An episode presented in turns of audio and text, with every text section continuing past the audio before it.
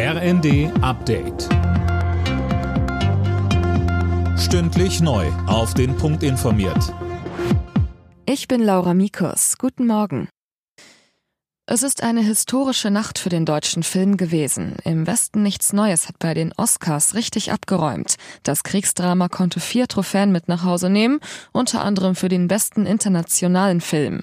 Regisseur Edward Berger konnte es kurz nach der Verleihung immer noch nicht so ganz glauben. Es braucht bei mir immer eine Weile, bis das reinsinkt. Also wahrscheinlich begreife ich es morgen. Und so eine Ehre im europäischen, deutschsprachigen Film zuteilkommen zu lassen, ist, glaube ich, einmalig.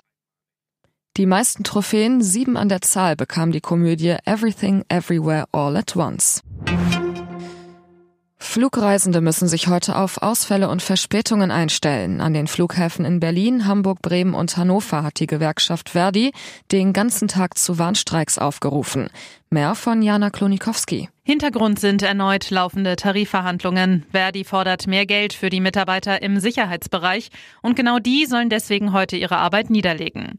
Der Flughafenverband ADV rechnet damit, dass von den Warnstreiks insgesamt gut 100.000 Passagiere betroffen sind. Der Verband kritisiert außerdem, dass die Warnstreiks erst vorgestern angekündigt wurden. So hätten die Passagiere kaum Chancen gehabt, umzuplanen.